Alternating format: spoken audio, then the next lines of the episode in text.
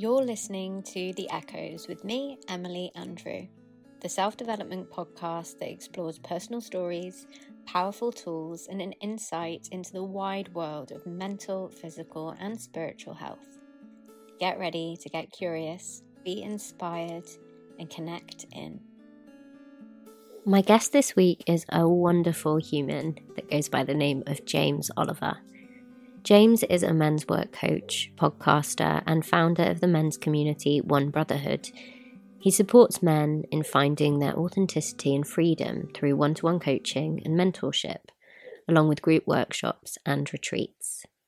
In this episode, we'll be exploring shame, something that I believe every one of us is affected by in one way or another. We also hone in on the subject of sexual shame, which I think is a really incredible, important, and interesting topic to uncover. I hope you enjoy listening to this podcast as much as I loved being a part of it. And please excuse the very awkward introduction from me. I'm still getting my feet wet in this podcasting game again. Okay, so today I am really, really excited to welcome James. Hello. Hello. Hello. I was like, how do I do this? How do I do this again? That's cool. We did it a few years back. Like we're I just know. we're just coming back to coming back to this kind of conversation. It's exciting. I know. We're um we were just reminiscing about my old podcast Tribe Talk and kind of realized James was one of the last guests to be on. And we were trying Absolutely to figure out buried if it. yeah, if he broke it or if we peaked.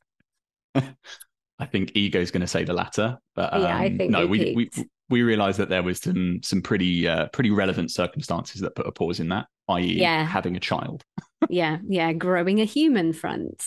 Um, but thank you so much. I'm so excited to have you back on my new rebirth podcast uh, journey. Um, for anybody that doesn't know you, I guess the best place to start is can you tell us a little bit about yourself? About, yeah, tell me about you. Cool. It's been a little while since I've done this. So um uh so who am I? So my name is yeah, my name is James Oliver. I am a uh, men's work coach. Um I am a, a fellow podcaster. Um I am a trying to think I wear wear quite a few different hats. Um, men's work facilitator. I have I lead um, and was a founder of a uh, a men's community called One Brotherhood. We do a lot of that cool kind of men's work stuff, getting men into their emotions, um, sharing circles, screaming at each other, crying. Um, yeah, all of that, all that real, real good stuff. Um, I am a man.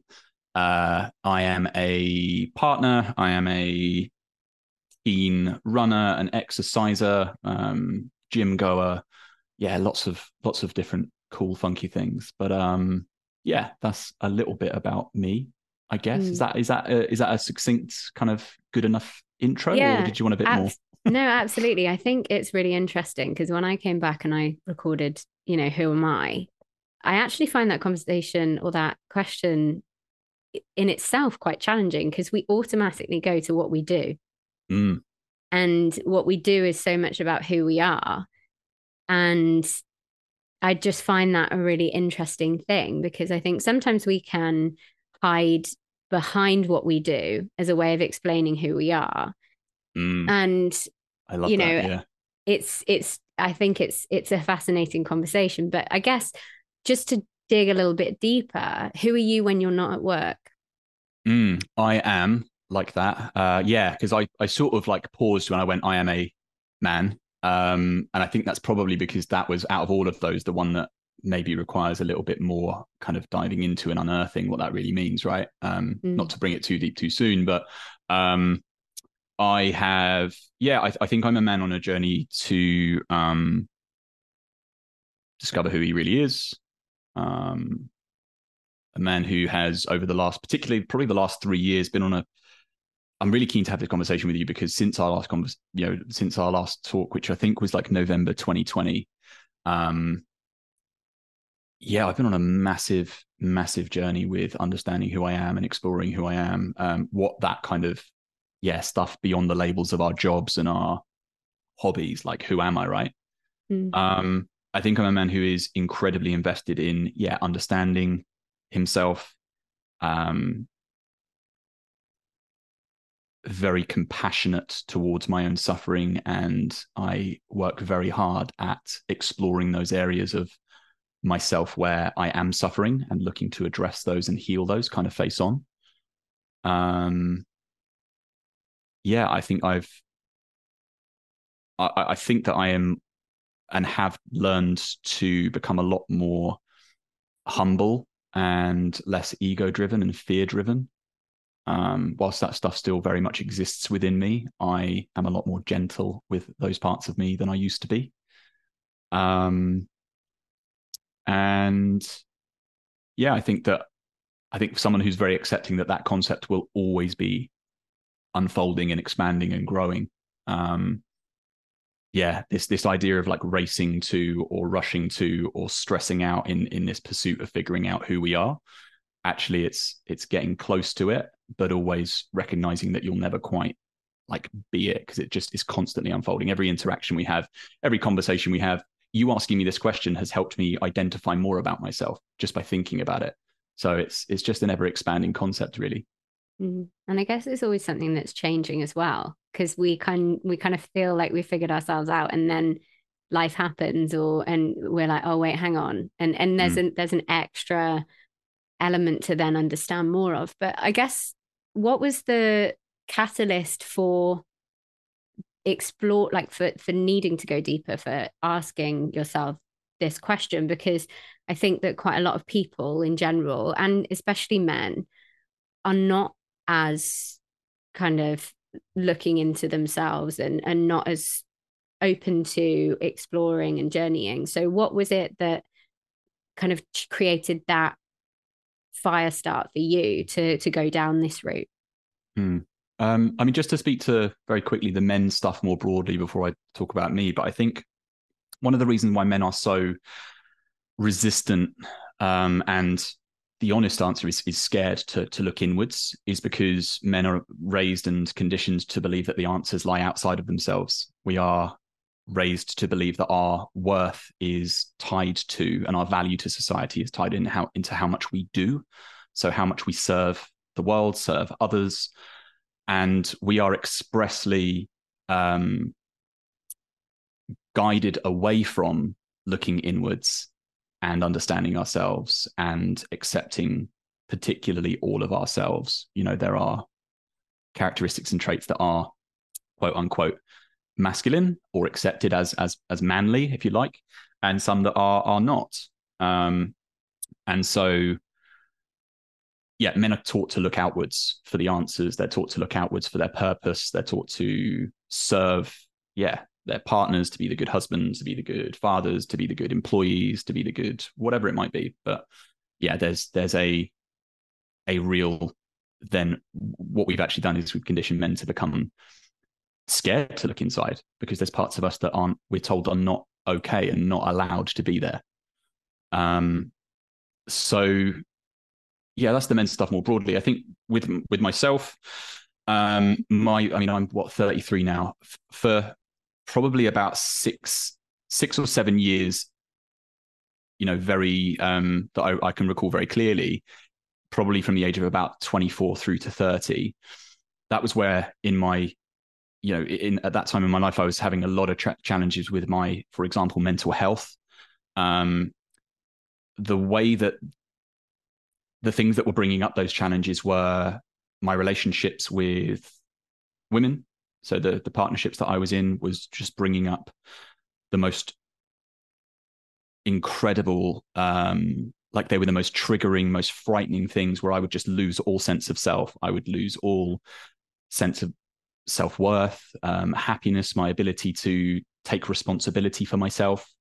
Um, I was unknowingly and unconsciously making the other person responsible for my happiness, for my safety, um, to make me feel good about me, you know, to make me feel good about myself. Um, my relationship, obviously, with myself um, was one that just didn't exist because I was just outsourcing my happiness to everyone around me. I was someone who never learned how to take responsibility for my own experience, uh, my own happiness, my own any part of my life really. Uh, so I was constantly finding myself triggered, disappointed, let down, but people pleasing and then trying harder to get the safety, trying harder to make the connections, the friendships, the relationships, and it just failing and it just ended up spiraling. Um, and and one of the one of the key relationships that I wasn't aware was causing me so much harm until it, it got to a breaking point, which was actually my 30th birthday, was the one with my dad. And he was a, you know, he, he'd always been a very active, very present, very, you know, loving, very doing his best type father. Um, he wasn't um, an absent father in terms of his effort or just his presence. He was there um, and had always tried very, very hard. And yeah, it was only through kind of maybe in those later years, like 28, 29, 30, where the the patterns within that partnership, uh, sorry, within that sort of father son relationship, excuse me, um, and the harm it was causing were just becoming. I was bumping up against it more and more and more, um, to the point where I didn't realize it at the time, but I was just I was I was in a a father son relationship with a man who had no ability to take responsibility for anything. Um, everything else was always someone else's fault. Everything else was there was always if he upset someone, it's because they misunderstood or if he hurt someone or caused you know got something wrong it was because of yeah it, he he just never was taught how to take responsibility for anything. Um, he'd never said i'm sorry to me. And i and i spent a long time trying to recall times where he did uh, where he had done and they're just i couldn't recall any. So yeah that relationship I, I walked away from it. And it was really hard because it was he was someone who on the surface was a very present very active very loving very supportive father but a lot of that had been curated around um, his, and I would say unconscious or subconscious. I don't think it's something that he fully acts on and knows that he's doing. Um, he will to a degree, but he a lot of his actions were designed to position himself as the good, as the giving, as the benevolent, loving, you know, always supporting his children father. So it was about his image rather than actually just being a, a, a genuinely present father. Um, and yeah, I walked away.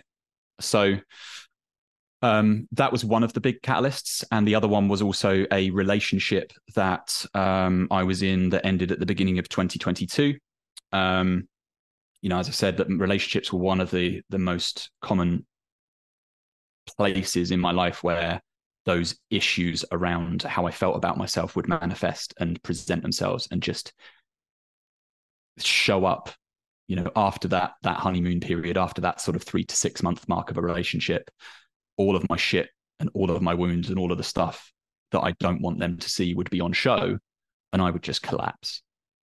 And it was kind of mid 2021 when that had happened. I'd ended the relationship and we were in a process of getting back together or trying to figure stuff out. And i realized just how much uh, shame i was carrying about um, just within me. I was carrying so much shame within me. And I guess, you know, a couple of examples with that would, would be things like um, I would feel ashamed of noticing that I felt attracted to another woman. Because to me, that was something that would cause her pain. So I had this thing inside me that I felt wasn't okay that I thought was either disloyal or disgraceful or um, disgusting or whatever it was. Like that is just not okay. That's not allowed. So I would have something that's perfectly natural within me, but the story I was telling myself about it was one of shame. That's not allowed. That's awful. You can't have that. That's not the that's not what the perfect boyfriend would be and what you should be.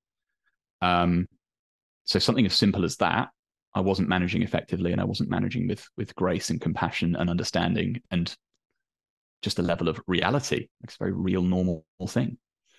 So, um, so at the end of that relationship in 2022, so yeah, January 22, I think it was.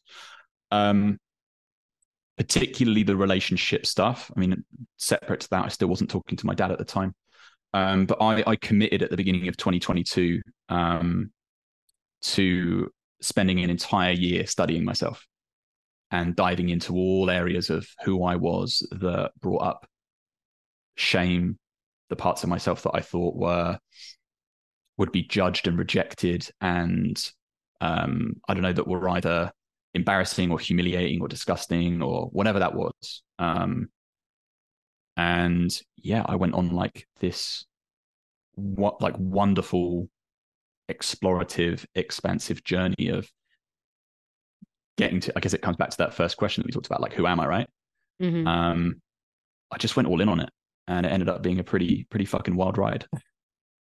I'm so looking forward to diving in. So, in terms, it's so interesting, isn't it? Because when we find when we're when we're doing self development work, we end up kind of knocking up against these things that we realize we've been carrying with us that uh, just feel so old that they're kind of ingrained into our DNA. And I think mm. Sometimes they are. You know, it sounds like the patterns between the responsibility, like you you feeling at one point like you weren't able to take responsibility for yourself was something that you'd kind of learn or taken on and i think the difficulty is when you are somebody that does look inward and does kind of work on the parts of themselves that perhaps aren't as helpful it's in in it's hard but it's easier to to work on yourself and work through that than it is to realize that the people around you are carrying the same stories that you once held and you have no response no kind of control over whether they work on it or not.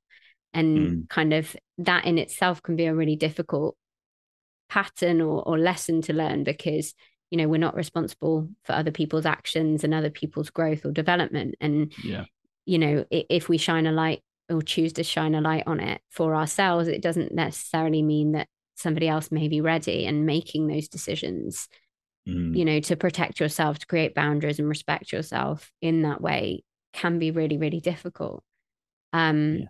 i would say just on that i've noticed that you know in in the last three years since i've been going through all this stuff like everything in my life has changed my friendship group has changed where i choose to invest energy into friendships and certain people has changed the way that i show up um the way that i speak um the how, how you know how I choose and where I choose to yeah invest energy into relationships, whether it be my yeah my parents, my brothers, um, my partner now. Um, yeah, friendships is definitely a big one. Um, colleagues, uh, all of it is you just recognize you do begin to recognize when you start taking responsibility for yourself how many of the people in your life aren't doing that.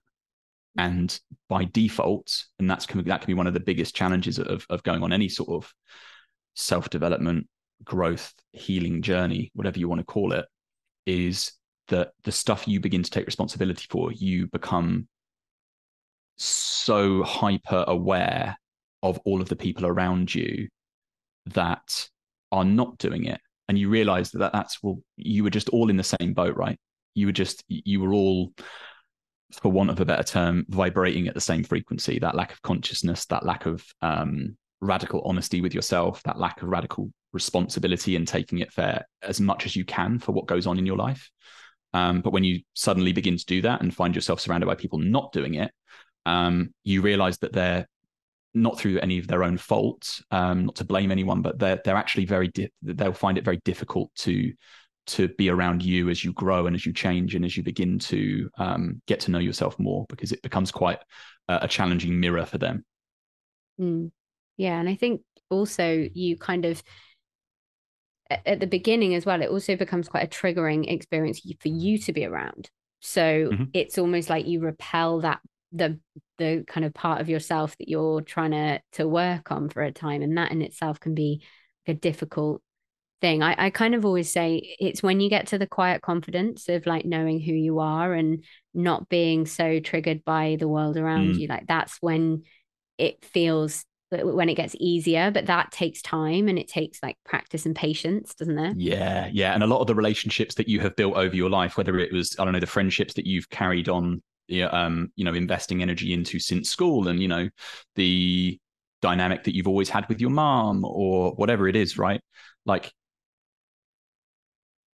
throughout all of that time that you've had those relationships, there is a part of you that has felt accepted by that person just by way of the fact that you are in their life.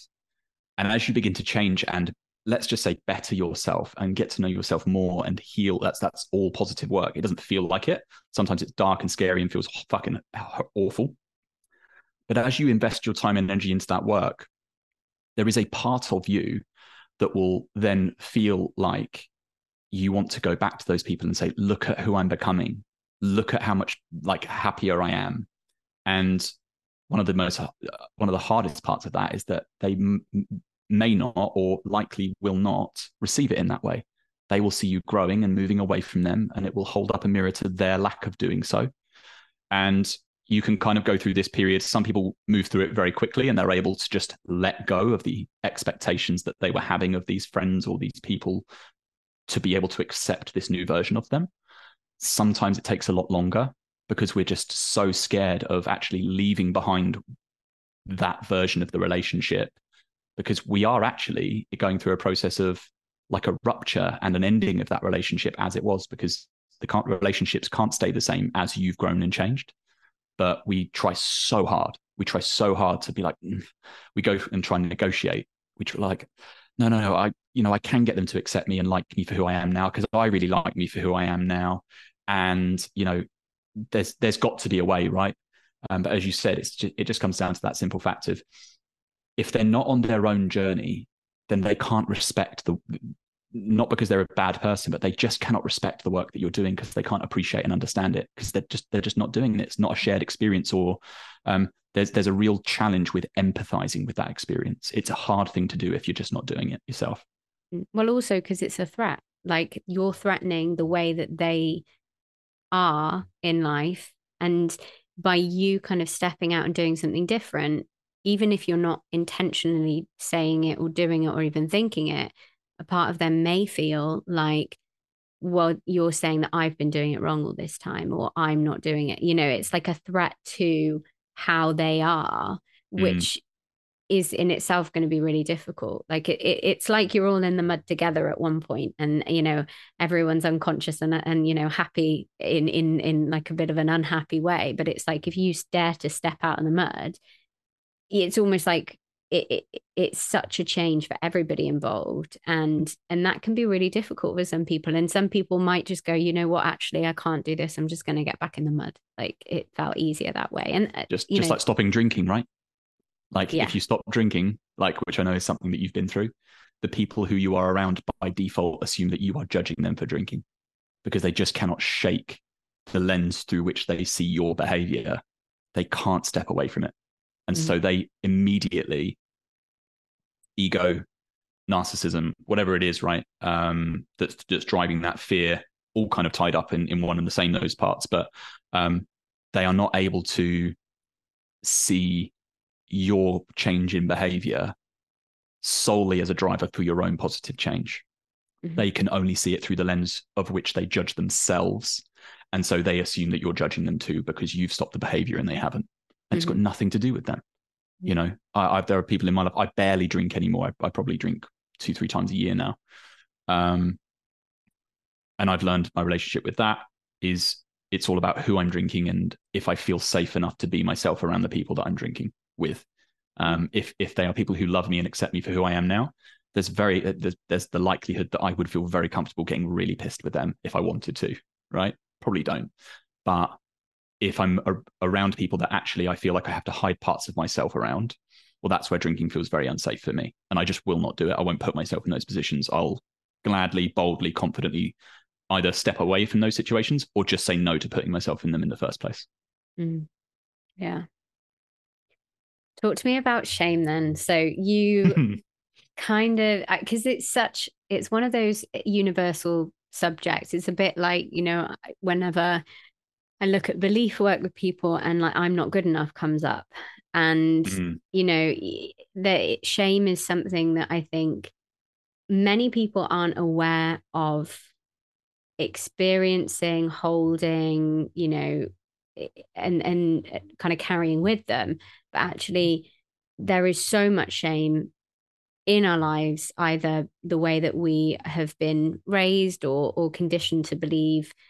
And talk to me about talk to me about how you got into kind of exploring shame and what you did sure um so my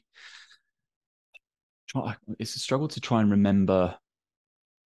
I, I came in. I think the the first my my first kind of foray into shame work was like mid 2021 when when I I think just by at that point I'd been kind of showing up online and, and getting into kind of like well-being and mental health and men's mental health and um, masculinity and all of these sorts of conversations. I've been, you know, I had my old Instagram handle like the honest bloke, which was about men talking about mental health. And just by being in and around those conversations, the topic of shame came into my, you know, into my awareness. It just came into my kind of my field. And I it was like I think it was yeah the because the, the relationship that I was in at the time it made me realize that th- there were lots lots of things around the relationship specifically where I was feeling ashamed. Um, and I guess just to to maybe touch on what shame is because a lot of people you're kind of right they don't really connect with shame. They don't realize that shame is what they're feeling. But shame is probably like the deeper kind of root cause of what you're feeling but the surface level manifestations of that in your life the way that that might be showing up could be anything from uh, anything that you feel embarrassed over. Um, any situations where you feel like you have to pretend to be something that you're not um, force yourself to behave in a certain way, wear a mask. Um, a common one might be the way that men interact in social environments. You know, there had to be a bit of laddie and a bit bantery. Not that those aren't great aspects of their own right, but a lot of it is forced and a lot of it is a mask to hide other aspects of who they are that don't feel welcome or safe to be seen in those environments. Um, shame can be um, things like people pleasing like your the reason that you people please is to it's like an over uh, an overt attempt to try and do so much for someone that it hides something that you're maybe not intentionally trying to hide you're not consciously aware that you're trying to hide but it's usually because the thing that you feel ashamed over um, you might feel ashamed over um, your lack of ability to set boundaries. You know it can be it can be anything to do with a part of who you are that has been made to feel at some point in your life unwelcome, not allowed, there's no permission. Um, you have to reject it, you have to hide it. And as a result, you have almost exiled it from this idea of who we are and our perception of self. So, what happens is we go through something in our lives, which is usually quite a triggering, you know, quote unquote traumatic experience where something a part of ourself gets gets brought into the world and it's met with rejection humiliation judgment. And so we learn that that isn't well i don't want to experience this again. So our nervous system our mind all of it just shuts it and locks it away. And you know one of those for me was my i'd say one of those was i mean i, I felt shame for my intelligence. I have felt shame for um, being really you know when i was like really young, I was at the top of every class. You know, I was reading in front of, um, uh, when I was two and a half, I was taught to read because my older brother at four was learning to read. And my dad just used to sit us either side. And he accidentally taught me that the way I receive love from my dad is to, um, is to compete and to be good at things. Um, so it unknowingly and accidentally created this like spark and this deep desire and need to be the best at everything. Um, but because I was never taught that and I was never taught how to manage that, um, I would often try really hard to be good at things. I'd be the best at them, usually quite academically. Um, but then I didn't know how to, like, I was expecting loads of praise and loads of adoration and celebration, but I'd often come across as arrogant and thinking that I was better than people. So I didn't know how to manage that part of me and I became very ashamed of it. Um, there's quite a few, but I think one of the main ones that was particularly showing up in my life um, in that relationship was around um, a lot of it was around sex. And I think one of the main, like my sexuality, my sexual expression, um, put it this way, if I if I felt ashamed of even finding another person attractive whilst in a monogamous relationship, if I felt deep shame for that, how much else do you think I was repressing or hiding or feeling ashamed over in terms of desires, in terms of um, like what my needs were, things I wanted to explore, right? So if I couldn't, if I couldn't even give myself permission to feel attraction to another woman whilst I was in a relationship, not that I was wanting to act on it, not that I was acting on it, Um, but if I felt so deeply ashamed of that, it was like, well, how much else is back there? So when that relationship ended in, yeah, so January 22, one of the biggest areas of my life that I began to explore was my sexuality, um, my sexual expression. And I gave myself full, kind of full permission to do that. Um, you know, if we look at it, and this is in a, you know, I, I guess I want to frame this as just to look at it from the binary sense of, of men and women, not to reject anyone who uh, is is non-binary, but this is just because I, I am confident in speaking about it through this lens. But um, you know, women are shamed for their sexuality. Women, you know, I think it's it's most people would agree that women are not allowed to be sexual, so therefore they are taught that their sexuality is not welcome. Men are shamed for their sexuality because it's almost like they are just these animals that want to fuck everything and there's no depth to their sexuality and so the part of them that actually has desires and you know um like i say I, I i think of sexuality as my sexual expression my way of expressing myself and kind of having fun and connecting and understanding who i am and what what i like and um men are not allowed to have that. You know, if you if let's just say you're in a let's just say a man and a woman are in a partnership, and the man expresses an I you know a, a desire to have a threesome. Well, a lot of that would be met with, well, fucking course he does. You know, it's like, oh, you know, because he wants to shag everything. But actually, there might be beyond that. There might be a deep desire for him to experience that because it's a fantasy of his, and that like that truth is just not given the space to exist because men are reduced and minimized to um like th- their sexual urges and just a desire to fuck everything so we all experience i think sexual shame society shame sex so regardless i guess your your gender identity um that is very common um mine came from my upbringing my dad was a massive prude. My mum never introduced sex to us in a healthy way, and it got rejected and shamed within me personally um, in a number of ways. And so I realized that probably from when I became sexually active at 15 was when I lost my virginity through to the age of 31. Um, yeah, I'd become ashamed of a massive part of who I was. So basically, I said to myself, if if I were to remove shame from the equation, hypothetically, what would I do? I was like, I'd love to go to a sex party. Uh, I'd love to jump into like I'd love to find myself and explore myself in these like sex positive, non-judgmental, very welcoming communities. So I began doing that. I I jumped into there's a um, a company called Killing Kittens who um, don't understand the name by the way. There is a there is a reference to it, but um, very very big um, sex positive community, um, and I jumped into that community and started connecting with, you know, into the group chats, like one on one with with certain women, was just finding my way with it. I dated um I dated an escort for about yeah, probably about six months last year, who was on there because she was having no fulfilling, meaningful like she was having she wasn't having great sex. She was having sex through work. And she was looking to actually really like find a way of of enjoying herself sexually. And you know we had that relationship. It wasn't one that developed into a monogamous relationship but i learned so much about sex work like the sex work industry. And i just have the most not that i ever carried judgment.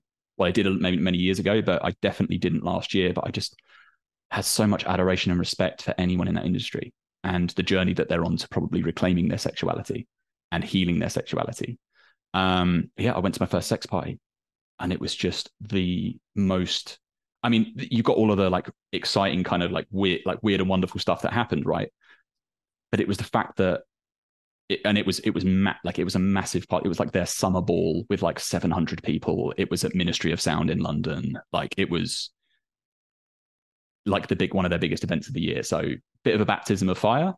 Um, but it was just the fact that it felt so safe and so welcoming, and everyone was so nice and I just felt this complete. I was in this community of, of, of people that had had completely unshamed their own sexuality and felt, you know, it just naturally by way of that, it, it helped anyone stepping into that space to feel less shame. And so I felt felt like, oh fuck, like I don't have to feel ashamed of this. I don't have to feel ashamed of my um, my desires to be in these sorts of places, or just at least even just try them and even explore them and just see. I might have gone and just not liked it. I might have gone there and gone, okay, cool, I've done it, but I don't don't really think that's for me anymore. And it was just finding myself in these spaces and suddenly realizing that there are people out there who, are, who have whether they've consciously gone to unshame themselves and go go about it through that lens or whether they've just gone actually i just really want to try this thing and it feels really good and i really enjoy it. And that that's now something that i see as a part of myself.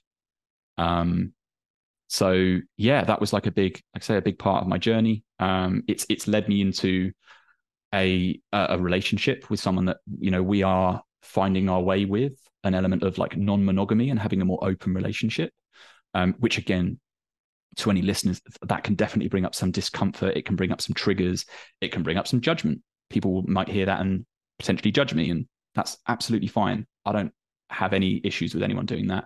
It's a reflection of your own relationship to that type of relationship and that's okay. I'm not telling you you need to be okay with it.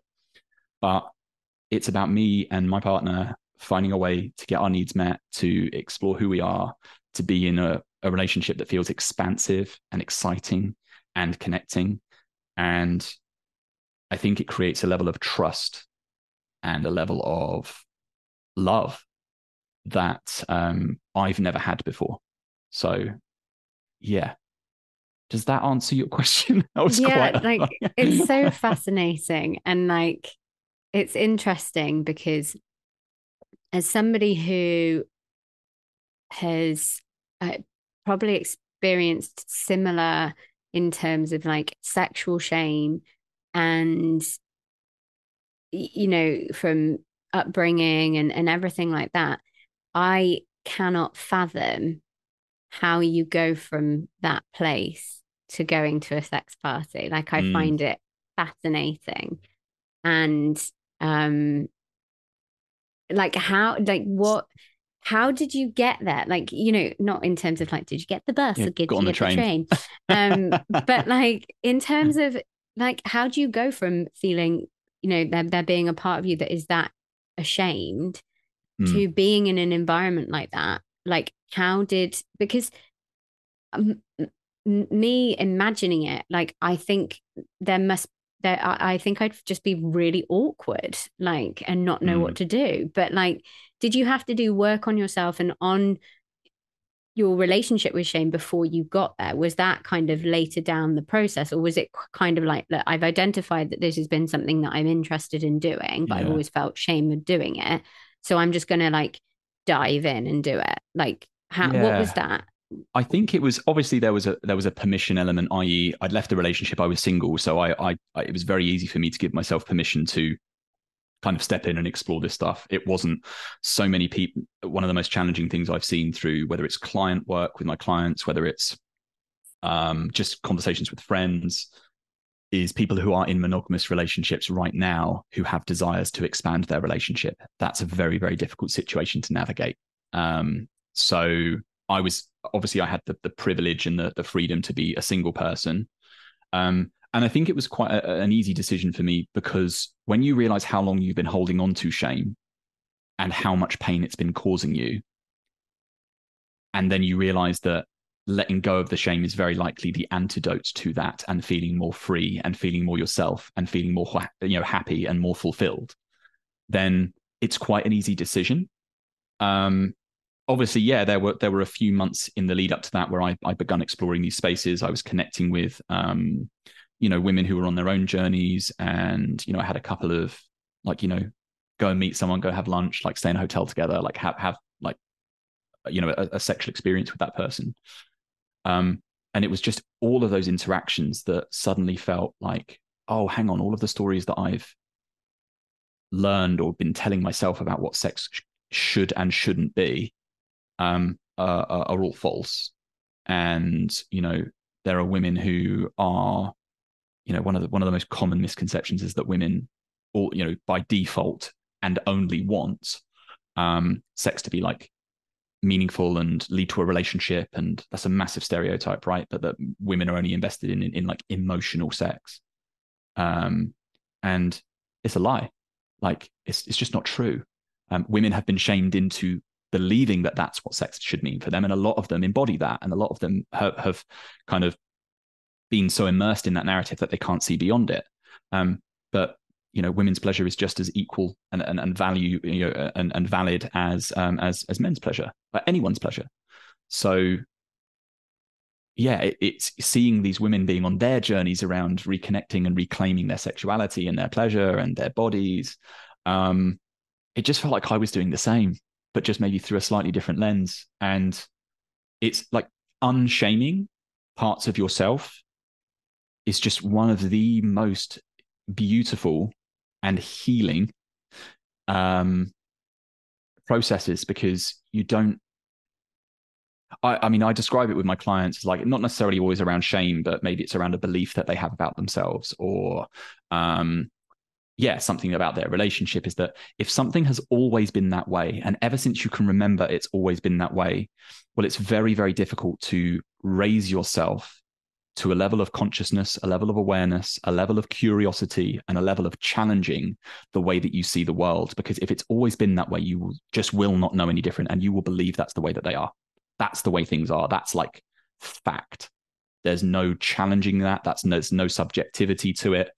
Um, but then all of a sudden you find yourself in these spaces and you're like, oh fuck, everything I ever thought about this behavior or this feeling or this thought or whatever it might be is just not fucking true. It's like a real limited um disconnected f- false truth. It's just it just doesn't exist and it's that that has been you know created in society through shame. It's been created it shames every single one of us into keeping ourselves small not expressing ourselves not understanding who we are not being free not being playful not being explorative and keeping us as like the good little people or men or women that we quote unquote should be. And um, it's nice not to have to subscribe to that anymore.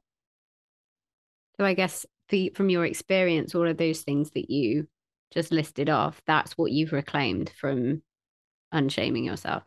Yeah, yeah, absolutely. I think, um, and it's not to say that it doesn't still show up.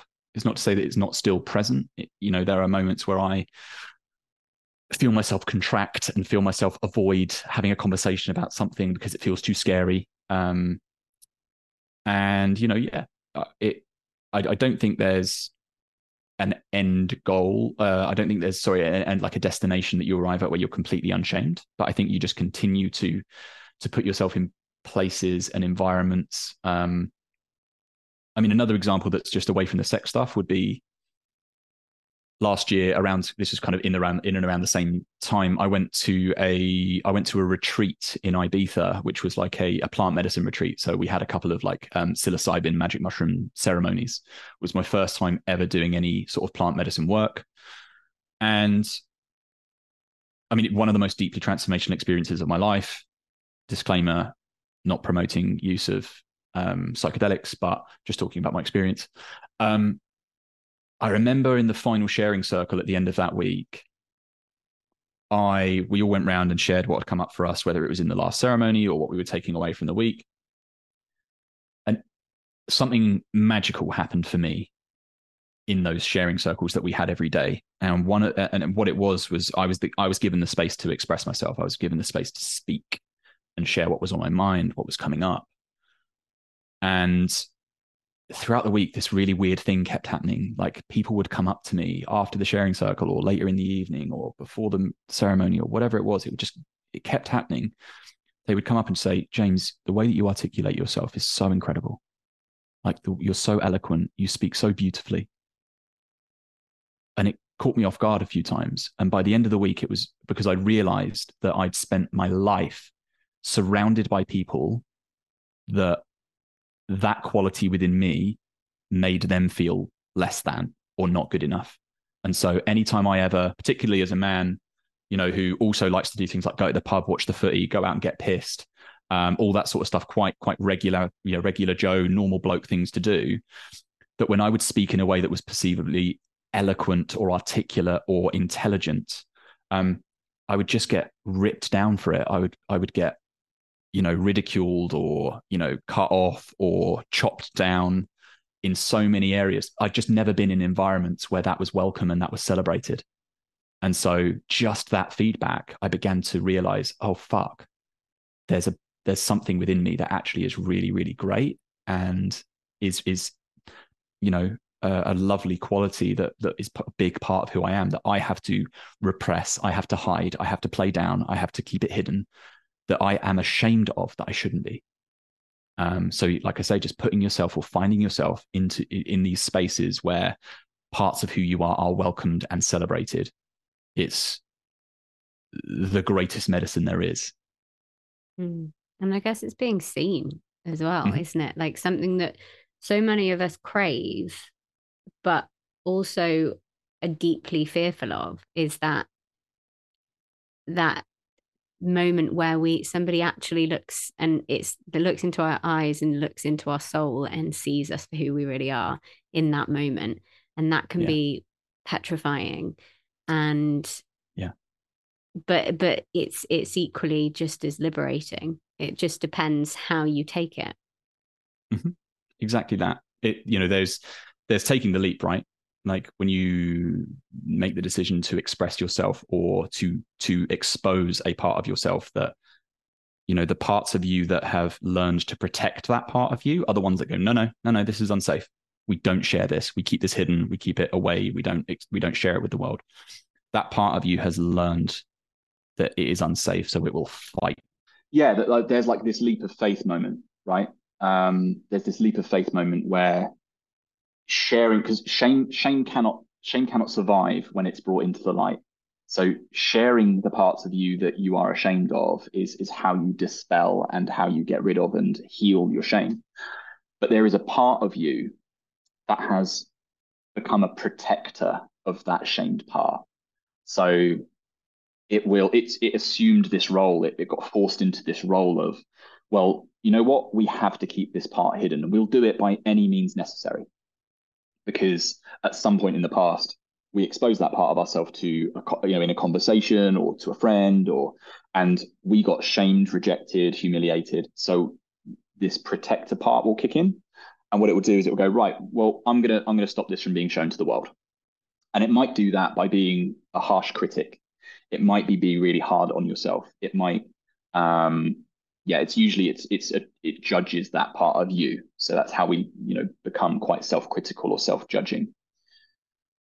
And when we decide to take this leap of faith and actually share that part of us with another person, that's where the fear is most like it can be crippling because we're about to say, right, I'm I'm going to share this part of me that I've I've kept hidden for years, decades, sometimes even. And the likelihood is that well, the part of you that learned that that you're going to get rejected for it is going to fight you. It's going to say, "Don't do it. I'm not going to let you do it." But the moment where you share a part of who you are that you carry shame over, and it is met with acceptance, non-judgment, celebration, well, that is one of the most magical experiences, and that is one of the most healing experiences that we can have. And it largely is it, it forms a kind of a real pillar of the work that I do with men, just because there's so much about who we are as men that is shamed and we're taught we shouldn't be and we're taught to hide and we're taught to cut ourselves off from. And when we reclaim that part of ourselves it becomes just this this life force this power this joyful energy that is like actually fuck my happiness is found from reclaiming these parts of me not keep not continuing to pretend to be something that i'm not not continuing to reject these parts of myself that exist within me. Mm. so there's a big process of like uncovering understanding unlearning. What are the tools that support you in that process? Because there's a lot of kind of vulnerability there and kind of it sounds like there's a, there's lots of different elements emotions things that will come up and that protector part. Like what have been the tools that you use or you utilize with the people that you work with that you found to be really transformative in that process? Because as much as I would love to, um, it's not that easy to pop onto a, a medicinal uh, mushroom retreat. So what can we do now mm. that can support us in that, that journey of of unshaming ourselves? So I'd, I'd say three things: um, compassion, curiosity, and community. So three C's, quite quite nicely. Um, compassion and and more more accurately, self compassion is it's getting a lot of like um, there's a lot of conversations around it. You know, I think that we're starting to see the word compassion thrown around and introduced into spaces, into wellness spaces, which is absolutely incredible. Um, I think getting very, very clear on what self compassion is and beginning to practice it and harness what that is, because we ultimately, self compassion is the antidote to shame. So, my favorite definition of compassion is um, compassion is the feeling where you notice or sense the suffering in another person and you feel called to help alleviate that suffering. So therefore, the idea of self-compassion is that's directed towards self, is we notice that there is something within us that is causing us suffering, and we feel called to take some sort of action to ease our own suffering. And shame is one of the deepest, most harmful, hurtful ways that we we suffer within ourselves. So just beginning to you know to to nurture the the the power and and the practice of self-compassion um, for me, I yeah, and that's a really good point you mentioned about the retreat. I did about nine months of deep self compassion work before I went on to a um, you know that that retreat, and that to me wasn't just like this magical fast you know fast fix transformative experience. It was the final piece of a puzzle that that had been nearly the best part of a year's worth of work. So um, the self compassion piece is important. Is, is important. Um, curiosity is like developing this perspective and this lens of what am I not seeing here, or what don't I know about what's going on here? How can I learn more? How can I be a student in what I'm trying to learn or understand here? Um, particularly around ourselves, we have this false notion that because we are us and we are, you know, I am me, I am James, that I understand everything about myself because I am that person. And when you take a step back and realize that how much time have you ever given yourself to study who you are and question the parts of yourself the likelihood is it's it's not because you've just been so busy being you that you haven't been trying to question the parts of you that maybe cause you challenge or discomfort or emotional pain so the question and it ties in with compassion that i love is what suffering am i not seeing it's a wonderful thing. I think always start with directing that at yourself first, but yeah, get curious about it. What suffering am I not seeing within myself? And that also then hopefully is is one of the, the things that as you cultivate that sense within you, you then learn to see it in the outside world, and you sort of stop. You you it actually helps you learn to stop being triggered by things. Um, because when people act or do or behave in ways that are causing harm or upsetting, you learn to realize not that you it, it not that it kind of justifies their behavior and not that it excuses it but you learn to just be like ah okay that person that person even if they don't realize it they're suffering. So that's that's curiosity. And the third one is just community. As i say whether it was um, a community of people that that um, that welcomed a part of me um, and celebrated a part of me that I'd never experienced, which was again like the way that I articulate myself, the way that I speak, whether it's a sex positive community that just collectively shame is just not present around sex and sexuality in those spaces. Find yourself communities, um, follow people online, go to your social media, cleanse it, start again, follow people that that light you up, that feel make your nervous system feel good, that make you feel safe, that make you feel like you can explore who you are in their space um, you know, eh, join like for men, for example, online men's communities, sharing circles. Um, one brotherhood, you know, my, my men's community, we have um, a WhatsApp community, we have an online sharing circle once a month. That's all free. Um, and show up in those spaces. You know, it's it's scary, um, but it's it's the key to healing, the key to understanding yourself, key to to you know that those sorts of things are the key to to freedom and and finding out who you are and and, and letting go of your shame. Amazing. I've absolutely adored this conversation. Um i knew i would. And thank you, um, thank you. And it's just been really interesting. And I think that it's such a massive conversation. I'm sure we could talk about it for ages, but um, I think that that's a really good introduction for anybody who is interested or or maybe didn't even realize they were interested in looking at shame and you know the stories that we tell ourselves around shame and the beliefs that we hold around it. Because mm. i think you're right it is curiosity is the start of so many things because we we have to get curious. If we look at something with judgment we shut the door straight away into looking and changing that. But the curiosity aspect it takes away some of the the kind of the the voices and the stories that we hold coming into the forefront takes that away a little bit. So thank sure. you so much. Um where can people find you? Uh yeah online um my instagram is james oliver underscore men's coach.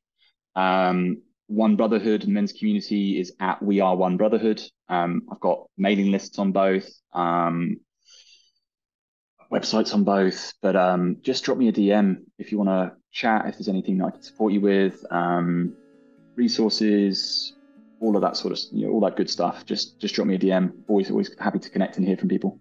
Amazing. I'll put everything in the show notes as well, so you can just go down, click, um, and while you're there, you might as well rate this conversation with five stars because that'd be amazing. Um, but thank you so much, James. I've really, really enjoyed today, and um, hopefully we'll talk soon.